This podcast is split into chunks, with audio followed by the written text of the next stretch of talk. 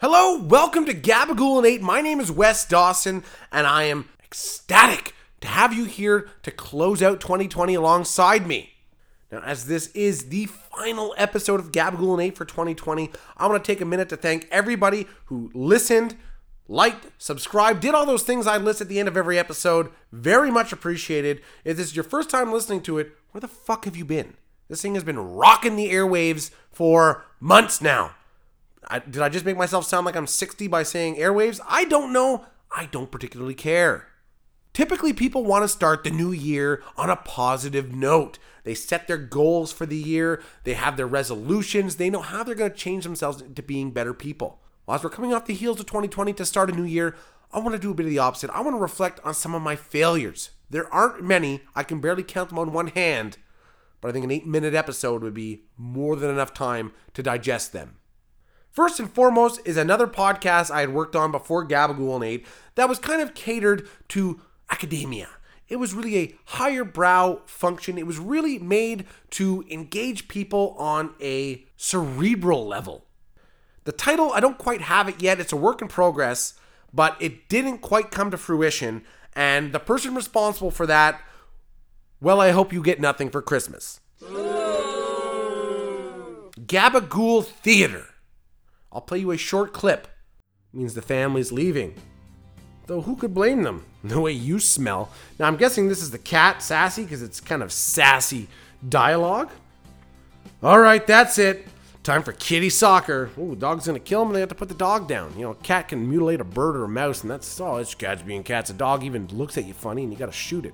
At least that's how I was raised. Yes, riveting stuff. Originally, I wanted to read out full scripts to films so that people in their vehicles, they have this beautiful audio version of these classic films such as Battlefield Earth, some of Travolta's best work. Who can forget the reboot of Doolittle or any one of Steven Seagal's films? Of course, I discovered while recording, it is a long, arduous, and not very entertaining process. I don't know if anyone would dare listen for more than, ooh, I don't know, thirty seconds of Gabagool Theater. I did approximately three quarters of the film Home Alone two Lost in San Francisco, and I damn near wanted to blow my brains out. Not only that, I think there's also a serious issue of uh, legal copyright concerns and litigation had I done this. Of course, there was the Gabagool fundraiser for sick children. The goal was to raise two hundred fifty thousand dollars. We can only make a measly eighty-five thousand, so halfway through it, I said, screw this, I'll just pocket the difference. Figured, what's the point? I went and bought a timeshare. My four foster children. You know, maybe I could be more involved. Maybe I could, I don't know, verbally and emotionally communicate with them from time to time. But it's just this constant annoying, like, oh, I'm hungry, I'm tired, those cigarettes burn. You know what? Is it my failure or is it theirs? I think if they were better looking kids, maybe I would have, you know, loved them a bit more. But here we are.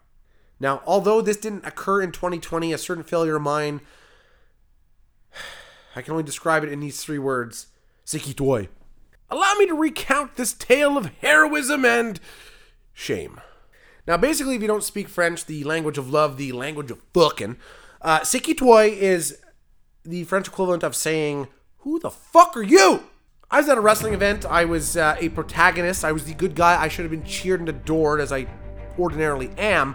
Instead, I was met with very little to no crowd response, so I'm working desperately to change that, only to have a lady in her late fifties stand up and yell as loud as she can for everyone to hear, including my opponents, Siki Toy!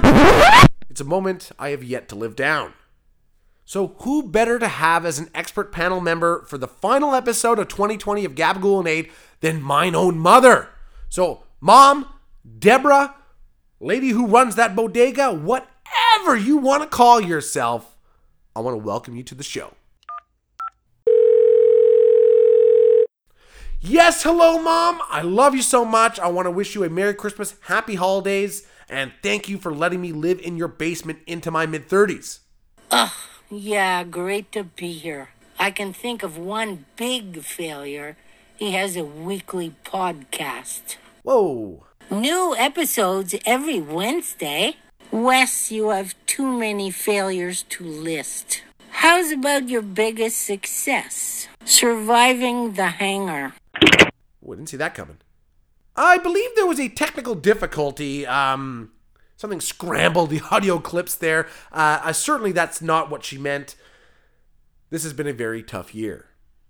Well, after that horribly depressing realization of my status in my own family, and yes, I've been saying mine own as opposed to my own, I like to think that it makes me more smarterer. So what is an episode of Gabagool and eight without good bad? A good! I am like a poor man's MacGyver. If you need to solve something quick, if you need to rig something up, jerry-rig something to get it rolling, I'm your man.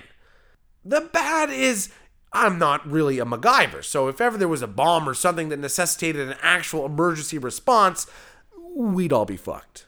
The good. I am a person built on, well, a deep, never-ending quarry of salt, but also positivity. I keep trying, and I don't give up. The bad that, despite that attitude, my win-loss record is dropping hard. Now for one of my personal favorite segments, dumb shit people say who should be smarter. Basically, anytime somebody says, watch this, before they try and demonstrate something. Now, why? I'm not saying it's not fully entertaining, but typically in a drunken injury is what proceeds after this statement. Now, I know this is mostly young men, mostly young white men who are inebriated at the time, and I don't know why. Now, I don't want you to think that I'm generalizing. I came up with these statistics based on my multicultural upbringing with the whole, like, eight black people that I know. Before we touch onto the upcoming subjects for the first episode of twenty twenty-one, I want to thank you all for listening to this episode, for listening since June or July I started this. It all began in a fever dream in January, and I think it only came into realization a little bit later into the summer. I could check it, but that's just not how I roll. Thank you all for your continued support. It is much appreciated. Whether there's one listener or one thousand listeners or one hundred thousand listeners, I do it because I love it. I do it because of you. And honestly, if I only have one listener, I'm I'm quitting. It's it's really not worth my time. So upcoming for twenty twenty-one, I list my extensive and immense successes. And we are also going to have a special episode dedicated to my romantic history and my way with women. Because if there's if there's one thing... I think I'm good at. God damn it, Julie! How could you? Oh fuck! Oh, that's it. That's it.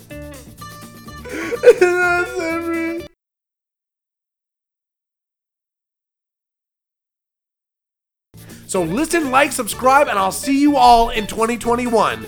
This is Wes Dawson for Gabagool and eight.